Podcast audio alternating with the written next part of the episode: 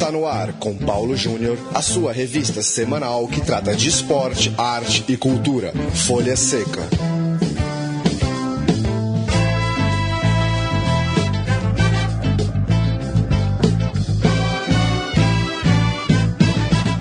Folha Seca no ar, muito bem-vindo à edição de número 97 do nosso podcast que trata de literatura e cinema relacionados ao esporte. Folha Seca pinga em central3.com.br toda quarta-feira. O programa de hoje é especial, não temos um entrevistado, mas sim é, iremos reproduzir um depoimento, um debate em que participou Jamil Chad, correspondente de, do jornal O Estado de São Paulo, talvez a principal referência brasileira na cobertura da política do futebol. Ele que vive na Europa, é, acompanha de perto os bastidores da FIFA na Suíça e está lançando o livro Política, Propina e Futebol. A gente vai apresentar trechos dessa conversa do Jamil, que aconteceu na última semana aqui em São Paulo, no Aljaniá.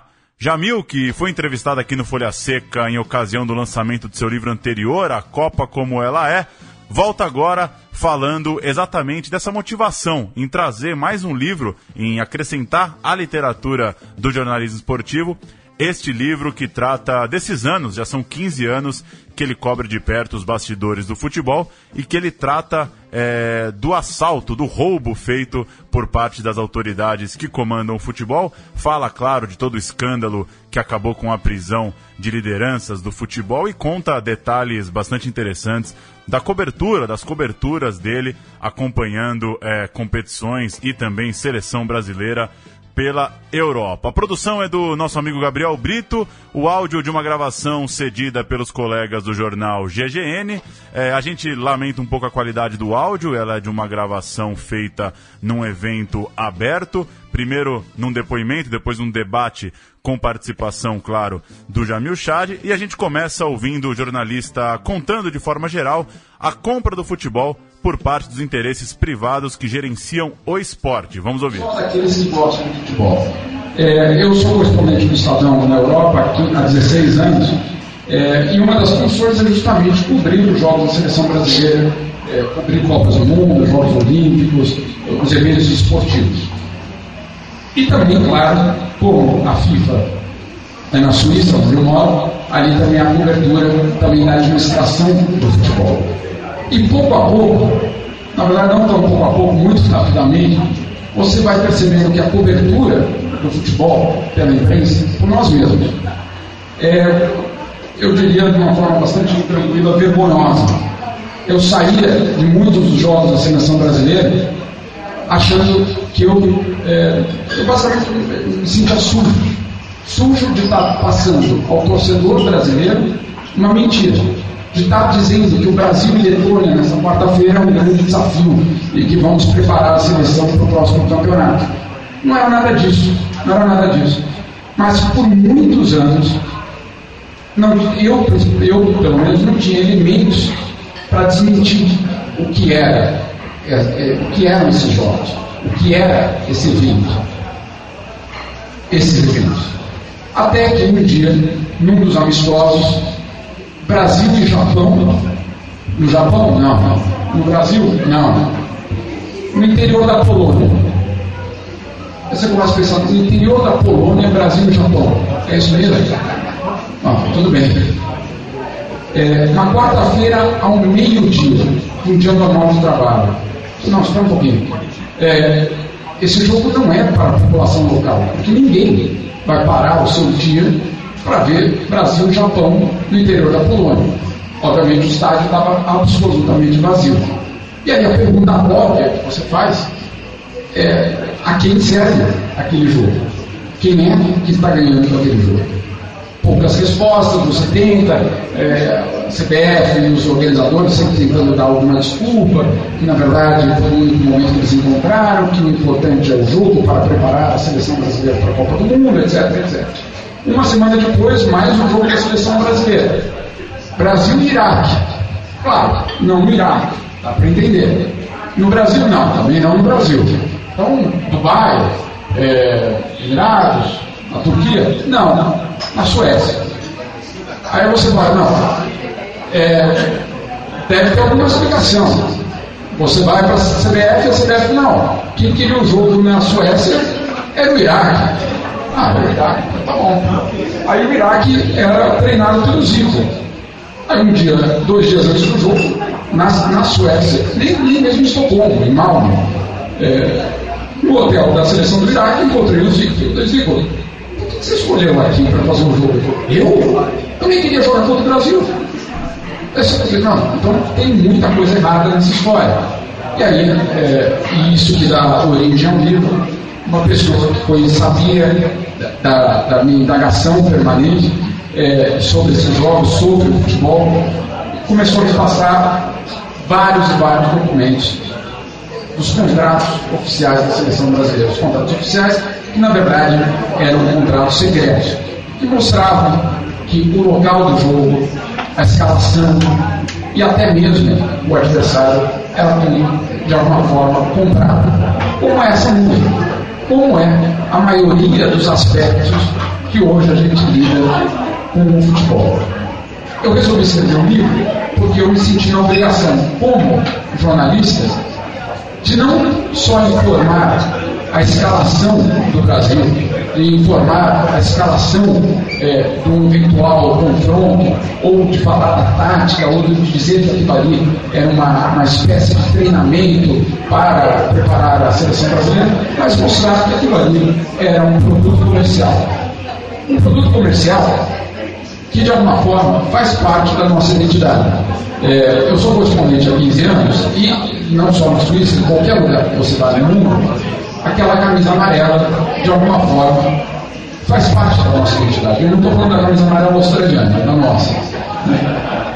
A, a, nossa camisa amarela, ela faz parte, por mais que a gente diga no exterior, não, eu não sou só futebol, claro que não é. Né? Mas ela representa na sequência, Jamil reforça que, apesar da prisão de diversas lideranças do futebol mundial, como José Maria Marim, as articulações tramadas no mundo das finanças do futebol ainda são bastante complexas e envolvem uma série de empresas e interesses. Ele destaca ainda a expressão o saque do século, o termo que ele usa para chamar a Copa do Mundo de 2014. Vamos ver. Marinho está preso, é, Marco Del Nero não pode ser país, Teixeira, etc. Lá, Sim e não. Sim, porque, claro, o dia 27 aquelas prisões foi um momento de desabar no Império. Mas o novo, a nova estrutura, ela não existe ainda.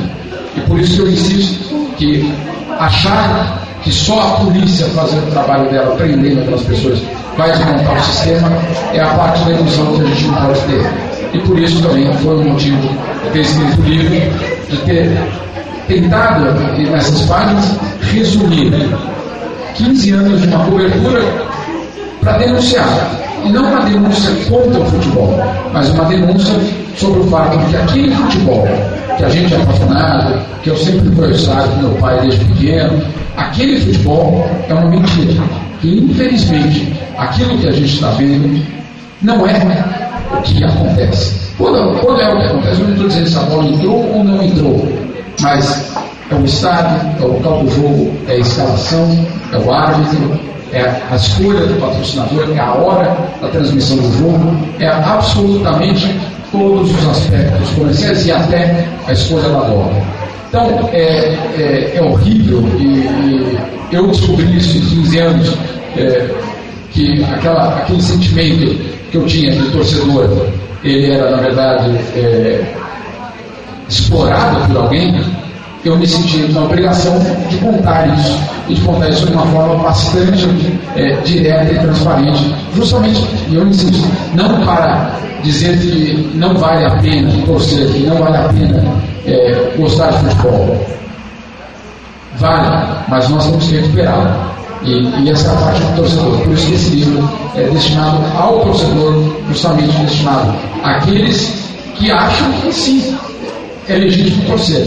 Agora, o que nós não podemos, nós podemos ter um garoto aqui com é, chuteira, meia, é, jogador, certamente. E nada contra. Mas é importante que o torcedor também seja cidadão. E a parte que, que resume tudo isso e como isso conclui foi a Copa do Mundo no Brasil em 2014. eu chamo no livro do saco do cérebro, porque de fato foi a transferência de recursos públicos para uma empresa privada.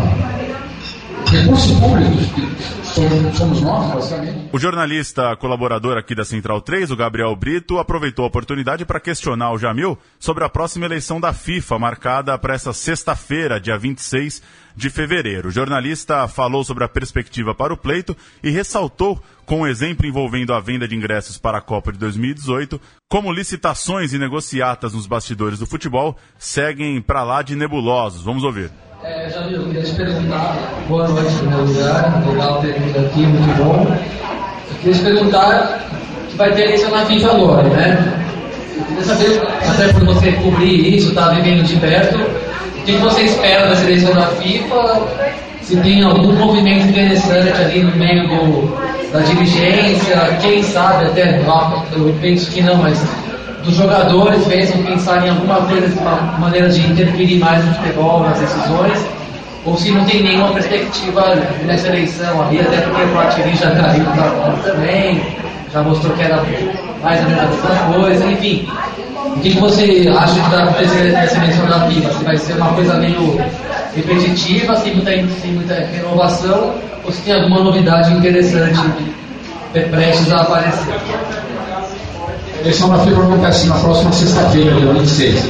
Até eu, eu, convido a todos, porque no dia 25, na quinta-feira, eu, eu fui entrevistado do Roda Viva justamente sobre esse assunto. E aí vai ao na quinta-feira à noite, a gente conversou muito sobre esse assunto.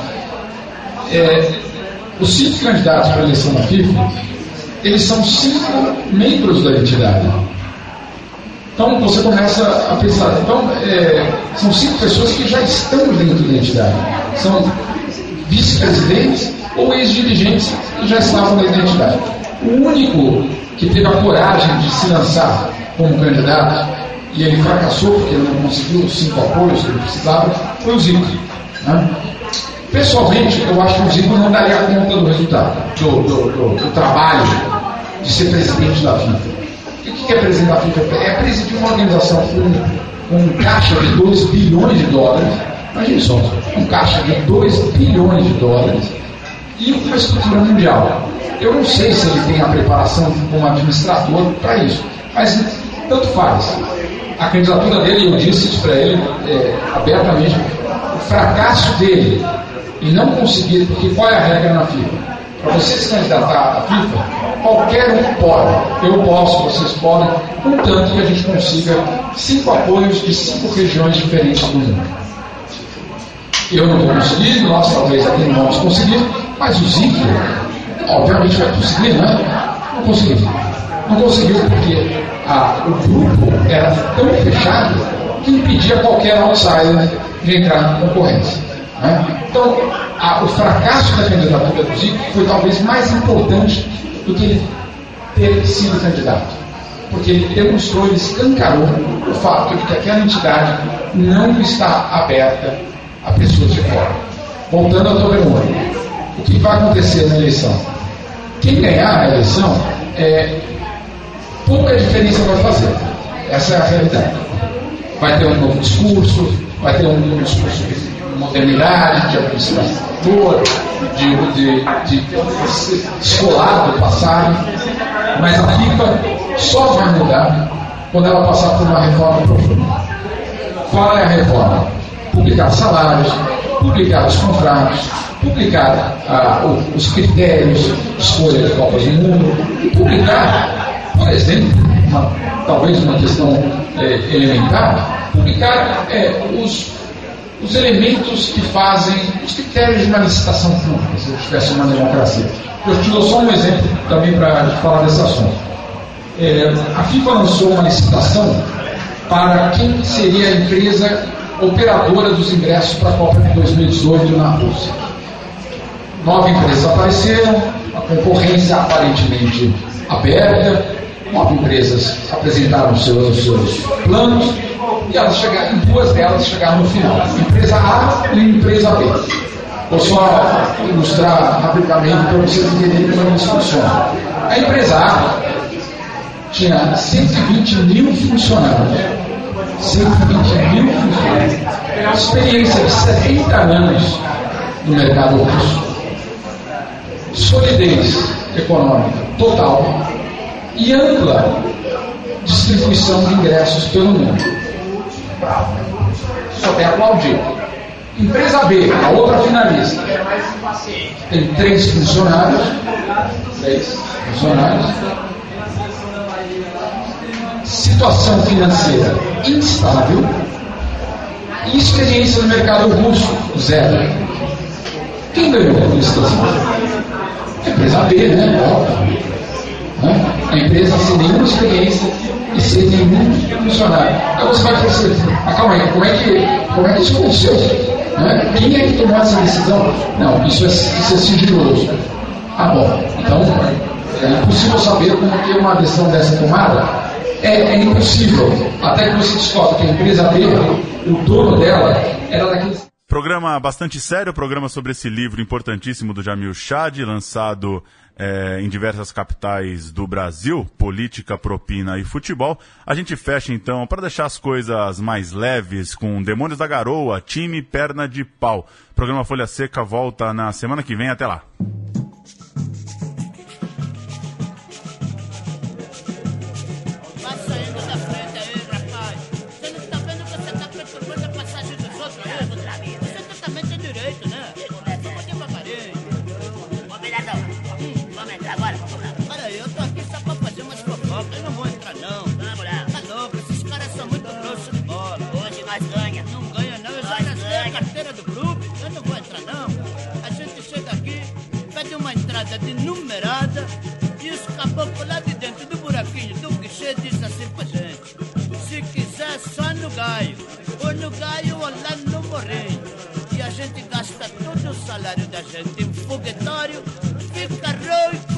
Roico, roico, roico e esses caras não fazem nenhum